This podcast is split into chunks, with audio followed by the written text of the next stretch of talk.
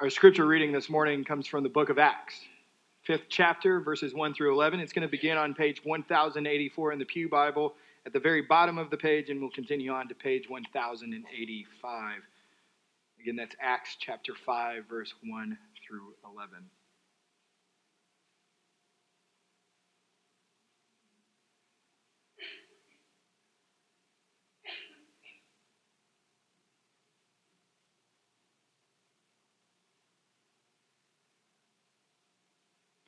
The scripture reads But a man named Ananias, with his wife Sapphira, sold a piece of property, and with his wife's knowledge, he kept back for himself some of the proceeds and brought only a part of it and laid it at the apostles' feet. But Peter said, Ananias, why has Satan filled your heart to lie to the Holy Spirit and to keep back for yourself part of the proceeds of the land? While it remained unsold, did it not remain your own? And after it was sold, was it not at your disposal? Why is it that you have contrived this deed in your heart? You have not lied to man, but to God. When Ananias heard these words, he fell down and breathed his last. And great fear came upon all who heard of it. The young men rose and wrapped him up and carried him out and buried him. After an interval of about three hours, his wife came in, not knowing what had happened. And Peter said to her, Tell me whether you sold the land for so much. And she said, Yes, for so much. But Peter said to her, How is it that you have agreed together to test the Spirit of the Lord? Behold, the feet of those who have buried your husband are at the door, and they will carry you out. Immediately she fell down at his feet and breathed her last. When the young men came in, they found her dead, and they carried her out and buried her beside her husband. And great fear came upon the whole church and upon all who heard these things. Here ends the reading of the word of the Lord. Let us go to God in prayer. O holy God, may the words of my mouth and the meditations of all of our hearts be acceptable in your sight, O God, our rock and our redeemer. Amen. So, this scripture we just read, if you've never read it before, it's a bit shocking. No one comes expecting that in the early church, within the first days, someone comes to give an offering to the Lord, and then when Peter calls them out about their offering, that dead. Immediately. There, there wasn't time for anything else to happen. And the fact that Luke even includes this in the book of Acts of the Apostles and about the early church lends credibility to what everything else he writes as a historian because he's not painting the church with these rose colored glasses and saying it's all hunky dory, that we're all okay. In fact, what Luke does by telling us this story here in the beginning of the church is he points out that in 2019, when the common the common problem seen within the church is hypocrisy. Luke points out it was there at the very beginning. That even at the beginning, the church had sin within it, and there has not been yet a perfect church. Scripture also testifies to the fact that Jesus is coming again, and when he comes again, he will create a new heaven, a new earth, and a new Jerusalem. And then we will be glorified and we will our, reach our fullest potential, in which right now we're in sanctification process. We're being made holy. It doesn't mean we are holy, holy means perfect. We're being made holy, and we will be glorified, and so will his bride, the church. But until then, we're a gathering of sinners called from the world to God who have been forgiven by Jesus, who through grace and process are being sanctified daily. Hypocrisy existed in the early church, and does it still exist today? Yes, it does. But that's not what makes this scripture so shocking, is it? None of us are shocked by the fact that there would be someone in the church who would say they're going to do something and lie about what they did. We wouldn't be so shocked to find in the church that there happens to be someone who is committing active sin.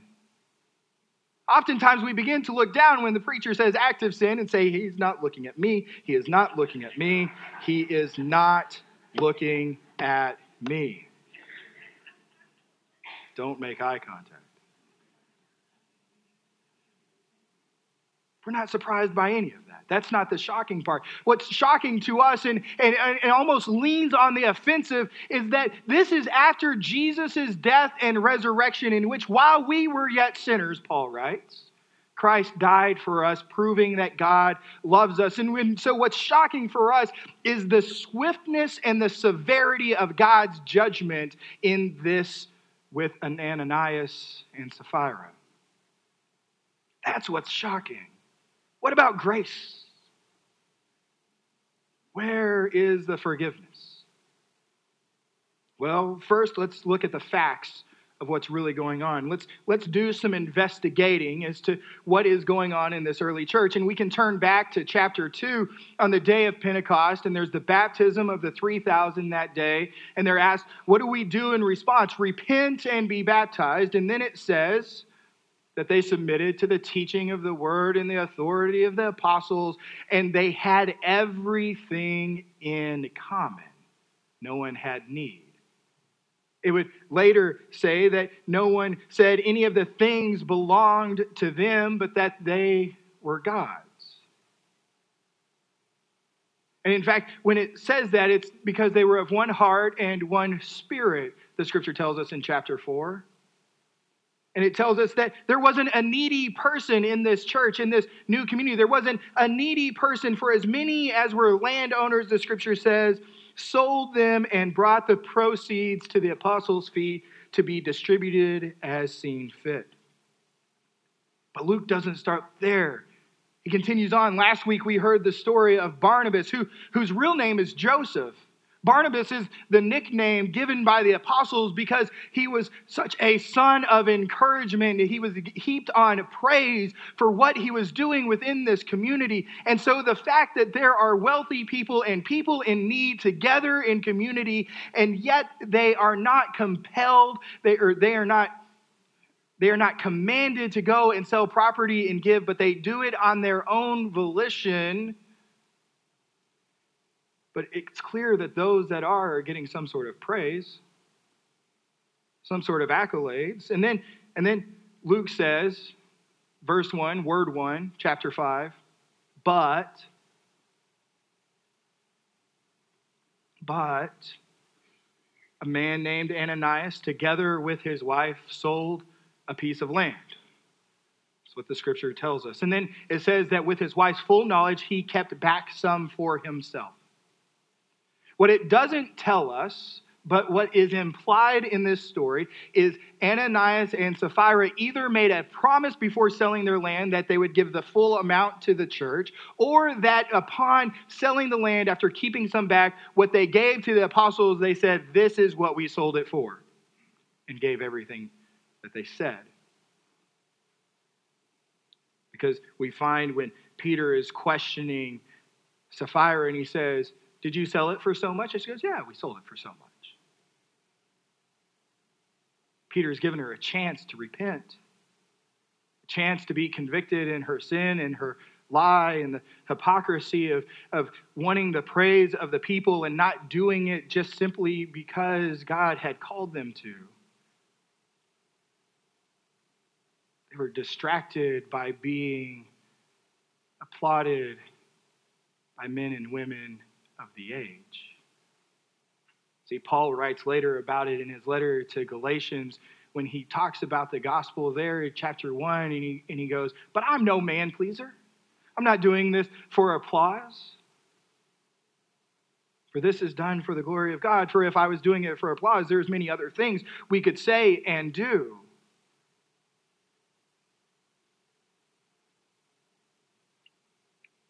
Ananias and Sapphira could see the way Barnabas and others were treated for their generosity. They too wanted to be recognized for it.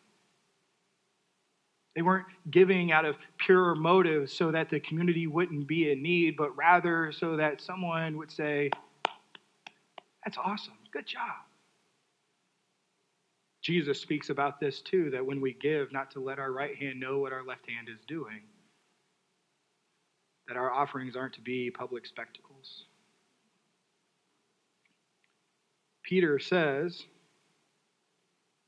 when he's questioning Ananias, their property was their own. And when they sold it, the money that he had was his own. He says, Was it not all yours? You, you weren't commanded, you weren't told you had to give this certain amount. Why did you lie? That's the first question.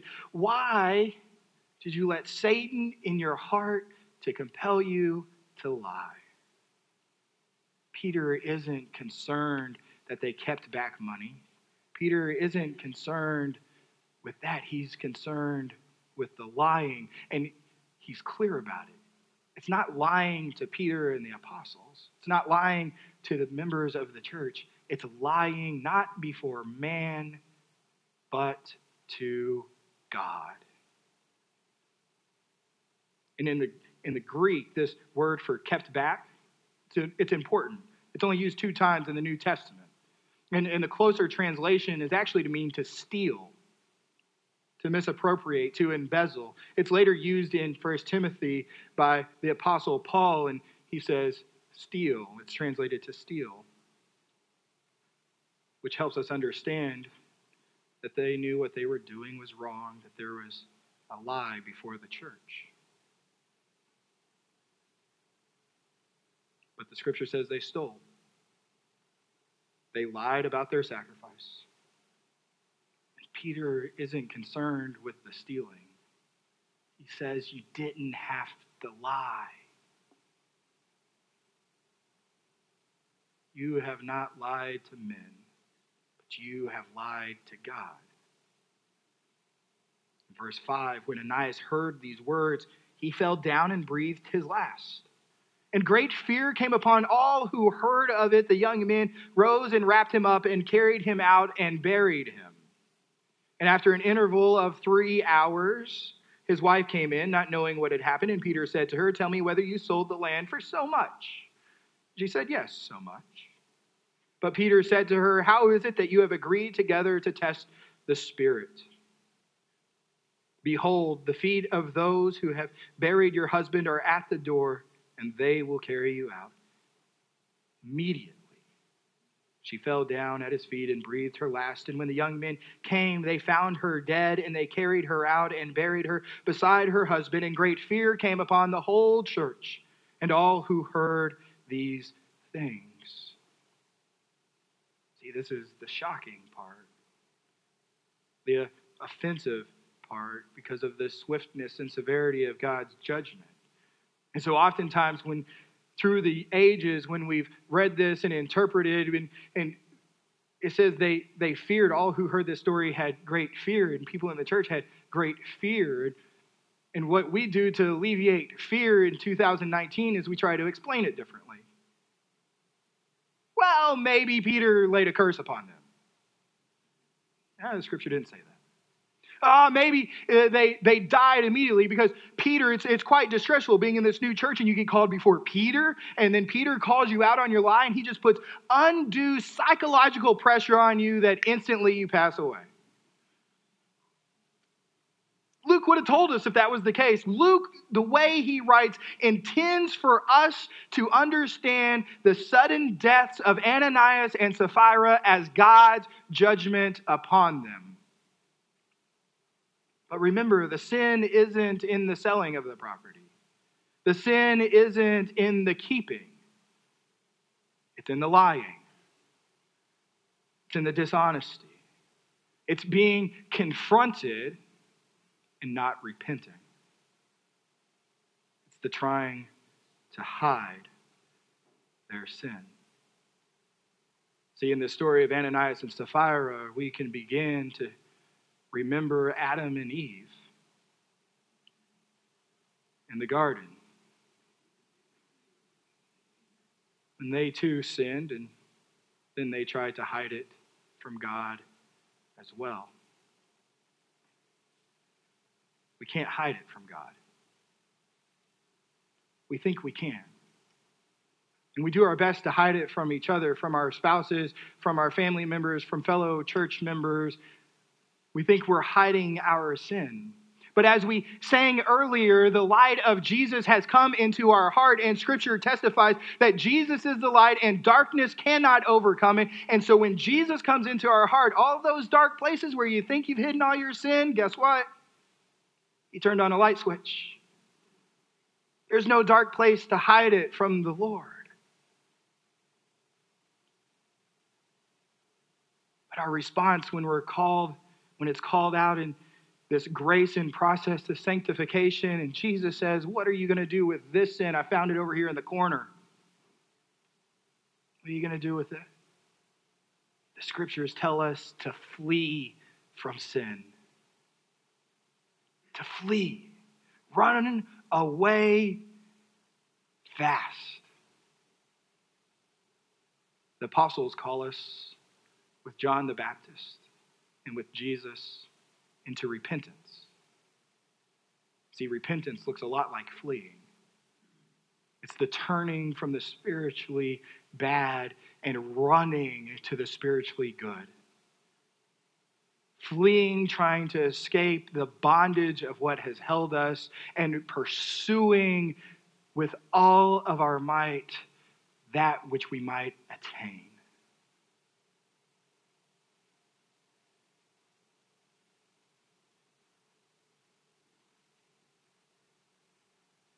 They didn't do it alone.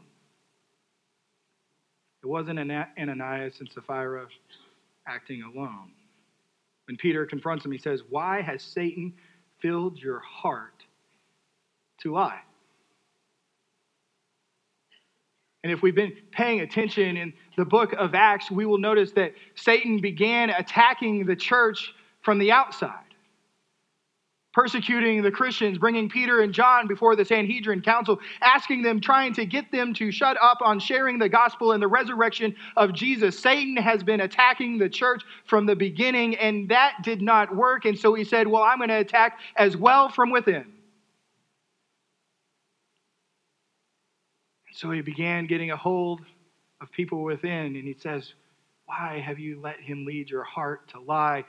Jesus talks about in the Gospel of John, chapter 8, verse 44. He says, The devil is the father of lies.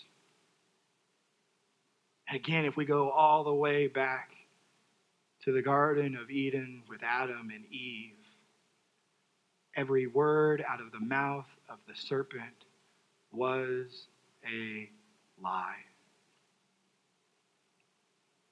And it has been every day since. And as we continue reading through Acts, we'll see that Satan hasn't stopped attacking the church. Persecution continues. Sin and lying continues within the church. And here we are in 2019, and that's good news because it means the devil does not win.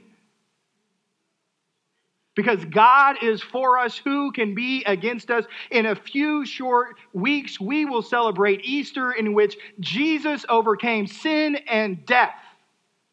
We serve a risen Lord. We serve a Lord who was tempted by Satan and rebuked him and turned him away, and he has great power, and he lives in your heart.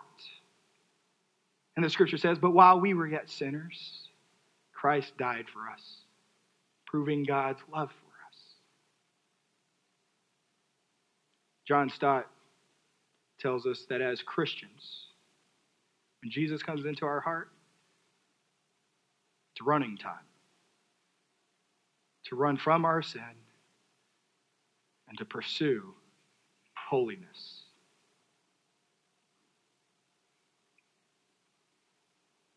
But again, the scripture is still shocking. None of anything, none of any of what I've said today has made this scripture less shocking, less fearful. Because I understand. You read this scripture and you think, they lied about an offering. Pastor, I've done so much more. If you knew all of my sins, I don't. But as I said earlier, Jesus does. And the Bible says, while we were yet sinners, with our faults, our frailties, Christ died for you, for your forgiveness.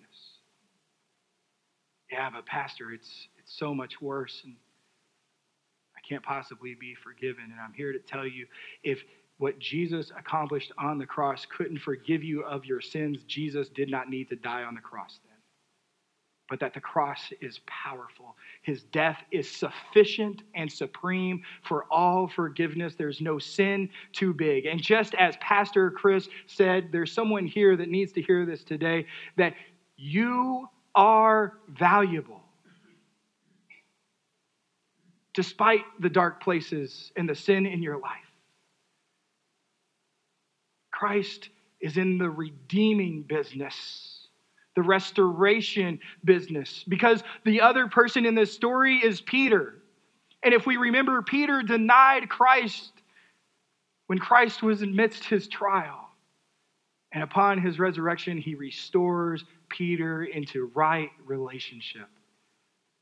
And it's through his death and resurrection, you're coming to faith in him, that he too has restored you to right relationship with God. We get God for all eternity. But this serves as a warning. We're going to be confronted in our sin. And when we do, don't try and hide it, but run from it. Because the reason Jesus is shining the light is so that you'll know where to go. Amen.